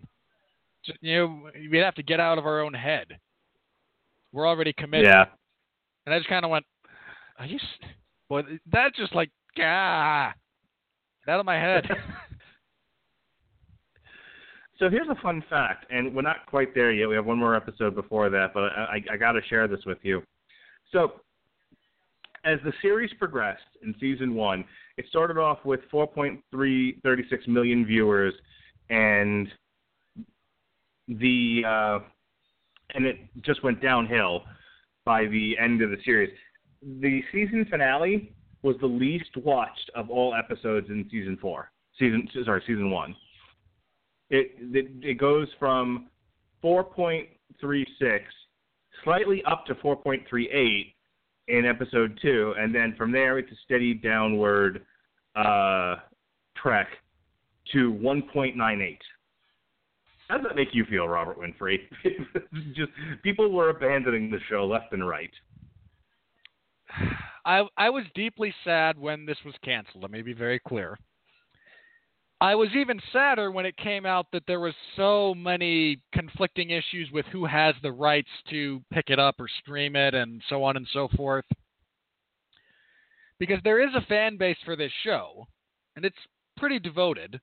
And now every now and then it gets brought up that Bryan Fuller's potentially in talks to revive it, and I'm I just have to steal from Benjamin Cologne's response that. Just don't toy with my emotions, Fuller. Um, I know again. I I understand why it was canceled. I'm more annoyed that no one, not Amazon because of their production schedule at the time, not Netflix because Amazon holds exclusive streaming rights, not a smaller network like AM. No one was able to pick this up and keep running with it. Well, you know, I think it was Curb Your Enthusiasm, which went away for a while. Uh, no, Arrested Development.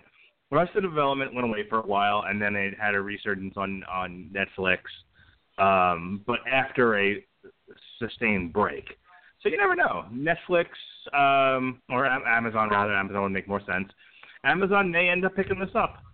You know, If they haven't by now, they're not going to. Thankfully, various uh, contracts are about to expire because the show is like three or four years old now from its inception to today, which is why the talks about a revival are coming back around. Like, I, I just want someone to pick it up because while the series finale could be a perfectly acceptable series finale,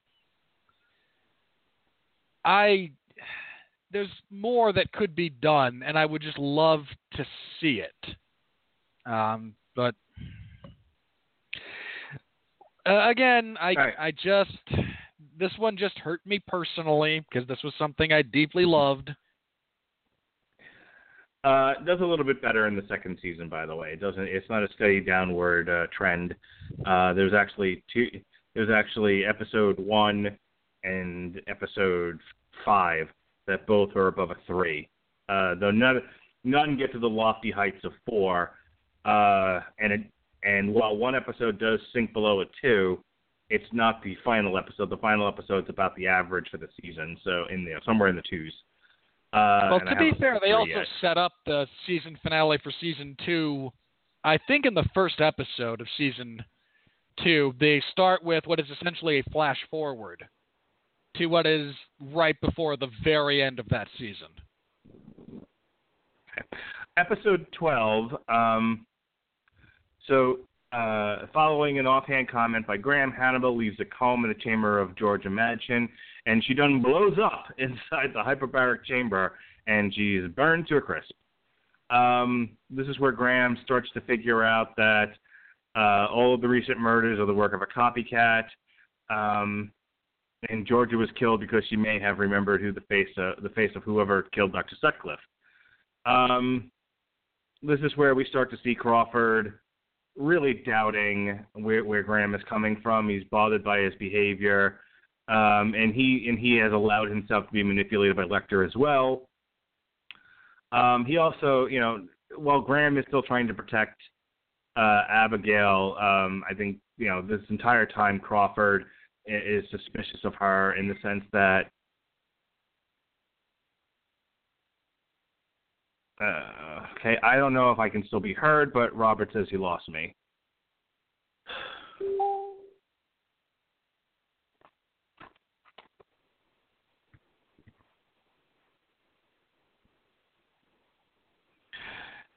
Uh, Robert, if you can hear me, go ahead and jump in here while I figure out what's going on with why you can't hear me.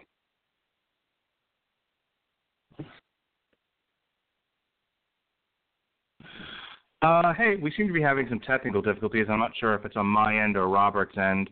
Uh, let's see. Robert, can you hear me? And you hear me? Are you talking? And you hear me? Are you talking? Because I can't hear you.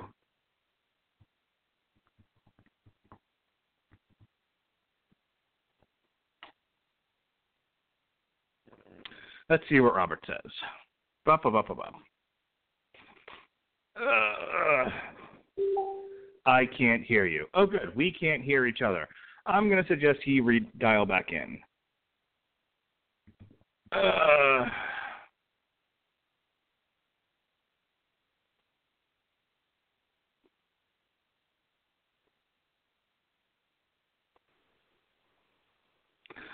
let's see what happens here. I'll try. Might not work though. Okay.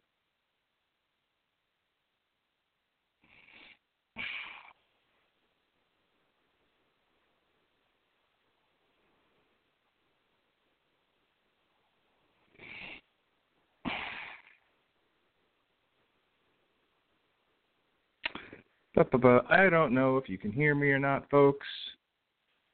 Uh, shoot, shoot, shoot. You know what? While we're waiting here and we don't know who can hear what, I'm going to go ahead and play some music. So hang on.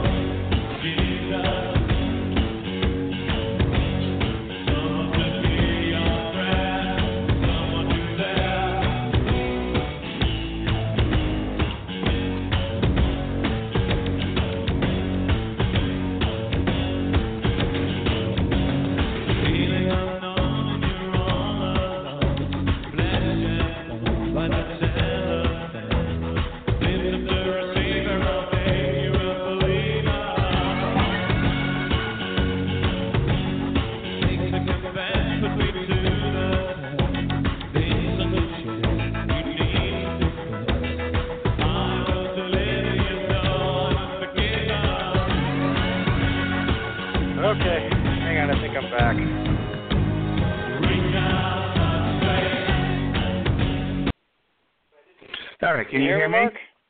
Yeah, I yes, can hear I can you. hear you. Yay! Yay, Blog right. Talk connection issues. You piece of junk. Yeah, I don't know. Um, I'm not sure what happened there. I know it was like less than 30 seconds, and I added another 30 minutes just so we could finish up um, live on the air. So let's get ahead. Let, let's go ahead and get that done before we, we really have any more let's- connection issues. Oh yeah, watch Uh, it like cut us off in like ten minutes. So let's. Okay. Um, anything we were we were talking about 12. I'm not sure where you lost me or where things went dead, um, or on whose side it was that had the problem. But I was just sort of going through some of the things that happened here. Um, uh, the last thing that happens is Graham takes Abigail back to Minnesota to the hunting lodge. He has hallucinations about killing her. Um, Abigail is confronted. Abigail flees from Graham is confronted by Lecter, who admits to having killed more people than her father. Uh, and when Abigail asks if he's going to kill her, he simply says, "Sorry, he couldn't protect her."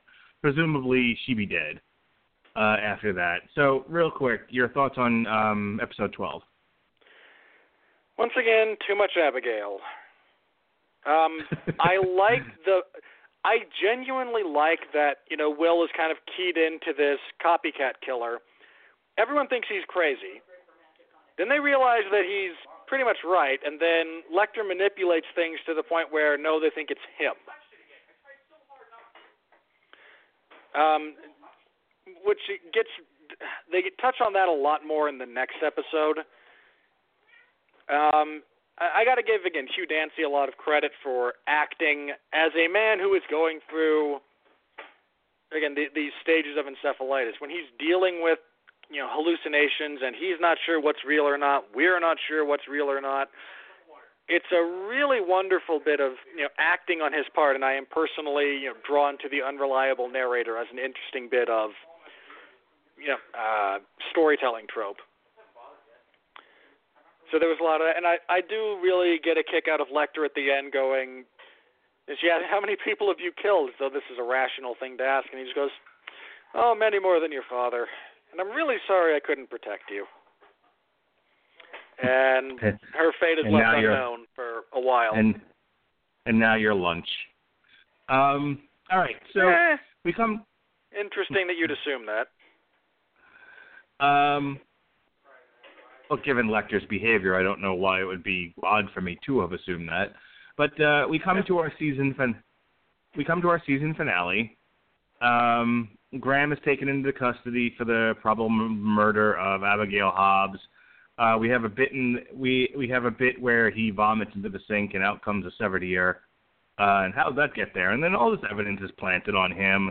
You know, they discover uh, human remains of the of the dead uh, dead bodies and his fishing lures, and there's all this stuff that basically points to him as the murderer when we damn well know he isn't. So you, as the viewer, are now yelling at the TV screen, "He's not the one that did it. He's right there. It's Hannibal Lecter. Why won't anyone listen to Will Graham?" Except that nothing is going Graham's way. That's the whole episode, ladies and gentlemen. Uh, but we come, but here we come to it. We come to the the best part of the episode, which happens in the last 30 seconds. Uh, Graham is placed in the Baltimore State Hospital for the criminally insane, and Lecter makes that long walk down the hallway. Uh, there's no multiple Miggs to tell him that, that he can smell his cunt, uh, fortunately, but we do have the final face-off, literally, between uh, Graham and Lecter, and you have, and, and they both know what the other one is, and they both sort of smile at each other, and it's fucking great. It is. It's the. It's the possible ending. As far as this goes, because it sets up. I mean, it is visually set up uh, deliberately as an homage to that very famous scene from Silence of the Lambs, where Clarice walks down and then encounters Lecter for the first time. It's also when they stare at each other. It's a play on a line from the novel The Silence of the Lambs when Clarice realizes that uh, Jame Gumb, who she's interviewing, is actually Buffalo Bill, the line Thomas Harris uses is they looked and they, again they've already had a bit of a conversation and they saw each other. And there's all these terrifying implications that come along with that. And that's the moment we really get at the end of this episode where Will now finally free of you know, brain fog really sees Lecter for who and what he is and it's it's absolutely glorious. I loved the. Uh, there's a visual that they give throughout this episode where, in the beginning, I believe Will hunts down and shoots the uh, spectral stag that's been haunting his dreams, and it's instead replaced by a creepy-looking thing that is humanoid, tall, completely black, and has horns, antlers,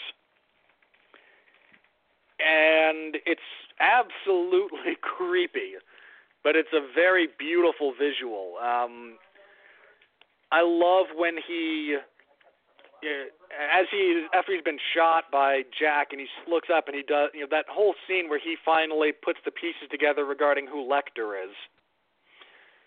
Uh, I mean, again, the last half of this episode is truly great stuff. And as for how the ear got there, they deal with that in season two, and it is, um, yeah, that's uh, it's a thing. So uh, Du Maurier, uh, there's, a, there's a line in the in the Wikipedia page here that says Lecter brings dinner to Du Maurier where she reveals that she may know much more about him than he ever suspected. At this point, does she know he's accountable? Do you think? Do you know? At this point, she just suspects that he's. Uh, it's hard to say exactly how much she knows at, at this point but it's uh, again, she knows more about Hannibal than he necessarily thinks she does. Uh, and she becomes a very interesting character going into season two, and uh, mostly in season three is when she actually gets to kind of do stuff. But no, she at least suspects more about Hannibal than the average bear. Okay. Um, here's my overall assessment of it. Um, I I liked watching it. It's a bit of a slow go in the beginning, and you know certainly uh, this is not a reflection of Hugh Dancy's ability as an actor. He's great as Will Graham. It's the Will Graham character who drives me a little crazy throughout this, and so since since this revolves around him, it, sometimes the show was hard for me to watch. In that sense, where you know, like you you have this comparatively speaking, think, about the show Legion, where your your your star is unreliable. You have an unreliable narrator. Uh, through much of this, Will's somewhat unreliable. Uh, not it's not my favorite kind of show, but it it is good. I'm anxious to see what happens in season two. I am desperately trying to not read the Wikipedia and ruin it for myself like I did with Game of Thrones. Um, uh, what we will we will have to talk about uh, early next year before the movie reviews start in earnest. Getting uh, season two and three done. There's no no room in the schedule the rest of this year. I have filled every single day, I think, with stuff. Uh, but we will definitely I will definitely watch season two and three at some point, and we will discuss them here on TV Party tonight. You know, overall, as I said, it's an A show. You know, I can't give it anything but an A. Uh, the performances are fantastic. It's it's again the sort of subtlety you you seldom see on a network show, and and we've talked before how much I fucking hate network acting. Um, it's it's even with the dramas, you know, and the cop shows, whatever. It just feel it, it just feels like everyone it, it, it's written and it's acted for like the lowest common denominator and this one this one could have easily been on a cable TV uh, TV station. It's that good. You know, just cable tends to have better shows than network. I'm actually surprised NBC t- took the uh, the gamble with this. You know, because like I said, I could have definitely seen this on like a FX or an HBO or Showtime or something. Um, but uh, you know, surprisingly enough, and we all know how much I'm not a huge fan of horror. I really did enjoy this overall, uh, despite some of the despite some of the complaints, and I'm anxious to talk about it again. Yeah, you're gonna have me back for for like every one of these. Uh, I will insist on it. Um, again, going through this again, this was the first time I'd rewatched the first season since the series was canceled.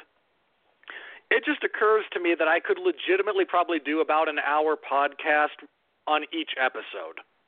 Like I, if I sat down, or I could certainly do three. Like if you gave me a 90 minute block, I could go three episodes at a time through this entire series and be very, very. I have no lack of content. I would not run out of things to say. Do you feel like we gave it too short shrift, like insultingly short shrift tonight? No, I don't think so. Okay. Uh, th- that's more like I, one of those things I can just talk about. Like, there's not that many of them with me. Again, Asperger's. But when you find one of them, you it uh, you can't get me to shut up. This is just one of those Okay. things that like I could talk about for hours and hours. Okay. Th- this was this did not touch me that way. But again, we are not the same person. We are different strokes for different folks, and different strokes rule the world. Eh? Um. and so, with that said, go ahead and do your plugs.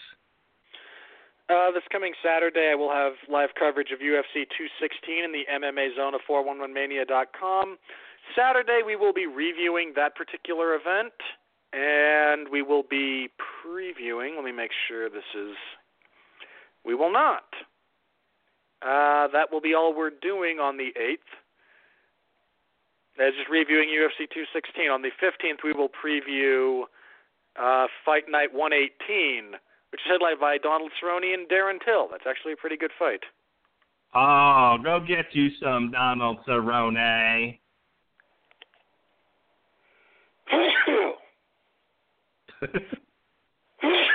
Sorry, my bullshit detector went off. Uh, so anyway, you can find me there. Uh, thanks to everyone who follows along with all of those things. This Tuesday, Mark, you and I will be talking about Blade Runner, I believe. Yep. Um, we'll go ahead and, and, and ease into mine here, which, you know, my plugs will involve you anyway. Uh, yes, this week, coming up on the uh, Radulich Broadcasting Network, on Monday, we'll have the source material DC meets Hanna-Barbera as judged by Josh Calandros. That's a pre-recorded show. It was a lot of fun. I uh, hope you all listened to it. We had a good time talking about that particular trade. Um, on Tuesday is the glorious return of Damn You Hollywood uh, with Blade Runner 2049. Which, incidentally, um, I, I I have seen other movies. I just you know didn't feel the need to um, bother you about them. Uh, I took my son yesterday to go see the Lego Ninjago movie, How dare which you? was better, which was fine. You know, it, Why would you do that it. to was, a child? he, because he's three and he enjoyed it. Um, we were the only ones in the theater, by the way. We saw an 11:30 show on a Wednesday, and that theater was empty. Because Um, it might be but the bef- worst Lego movie. it's not. It's not well reviewed. Um, on and the Sunday prior to that, I took my wife to go see American Made with uh, Tom Cruise. Yet another movie about the Medellin cartel. Um, by the way, like between between the American Made, Snowfall, and Narcos, I am up to my eyeballs in Colombian cocaine. Not really. Uh, shows about Colombian cocaine. In any case, uh, Hollywood returns uh, to talk about Blade Runner 2049. The Metal Hammer of Doom will be discussing the new Cradle of Filth, and then we'll and then on On Trial, we'll be talking about the theatrical run of uh, Blade Runner, which is available on iTunes. The next time, um, the next TV party tonight will actually be on October 17th. I will have Robert Winfree on for that.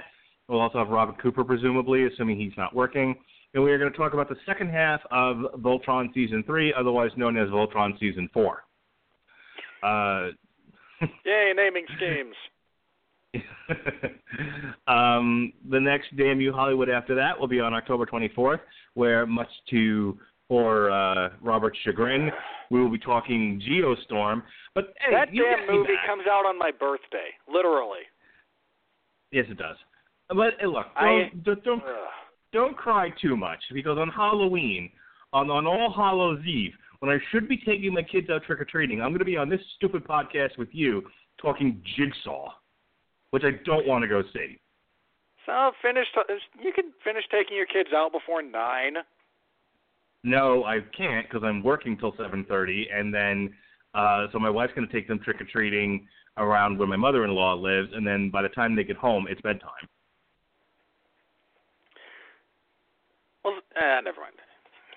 Hey, look, you, you, hey, I might have let you out of this if we'd been able to talk about it, but uh, I'm just gonna say, you know that Jigsaw's going to be gross and scary, and I won't like it. I don't know eh, why you're doing gonna this be to me. gross. Ugh. You're making me watch Geostorm. I would rather slam my hand in a door. Geostorm's going to be fantastic. All right, I've had enough of this. So that's what's going on here on the Rattle and Broadcasting Network.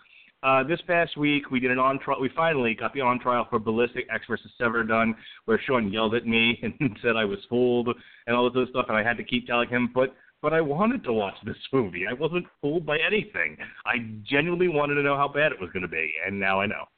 Uh, Look, yesterday Ecks versus Metal- Sever is bad, but it's not enjoyably bad. There's nothing good about it, but it's I had a good there's time no reason it. to ever watch the movie. I own it now. I I had no choice. I don't do torrents. I feel That's so the word I badly for you. That's the word I could not remember on Tuesday. I don't do the torrents, so I uh, so there was no way for me to download it, and it's not available for streaming anywhere. So I had to buy a digital copy of it from my cable prov- provider. Uh, I feel badly for you. I, again, even if you just like things blowing up, there's Which better. And I'm not. Okay. I'm again. I'm not bashing you for liking things blowing up. That's fine. Look, a McDonald's cheeseburger is not the best cheeseburger on the planet. I've had better, but it's still a cheeseburger. It's perfectly adequate. And Ballistic Ecks versus Sever, as far as explosion porn goes, is a perfectly serviceable fast food cheeseburger. Your comparison does not hold water. This is not the Oh, equivalent of a fast food cheeseburger. You don't hold water. I wish I held water better, but uh, my prostate issues are another thing. Well, with that said, folks, thank you for joining us I knew here that on. would do it. I knew that would do it. Thank you for joining us on TV Party tonight and our discussion of Hannibal Season 1. We will be back with uh, Hannibal Season 2 probably in January. We'll we'll sit down and we'll figure out a schedule as it gets closer to uh, December. I don't I don't feel the compulsion to start working on January of 18 quite right this second. So for Robert Winfree, who was uh, gracious enough to join me, I am your mandated reporter, Mr. Mark Radulich. For the Radulich and Broadcasting Network's presentation of TV Party Tonight Hannibal Season 1, be well, be safe, and behave.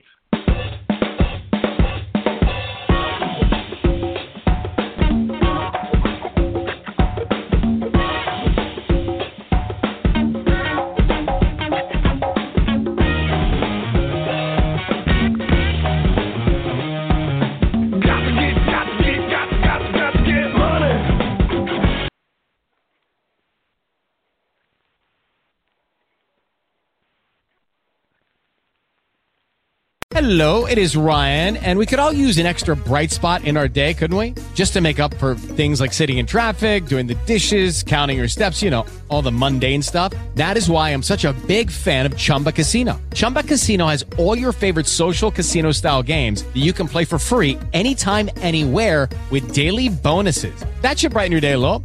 Actually, a lot. So sign up now at chumbacasino.com. That's chumbacasino.com. No purchase necessary. Group. Void were prohibited by law. See terms and conditions. 18 plus.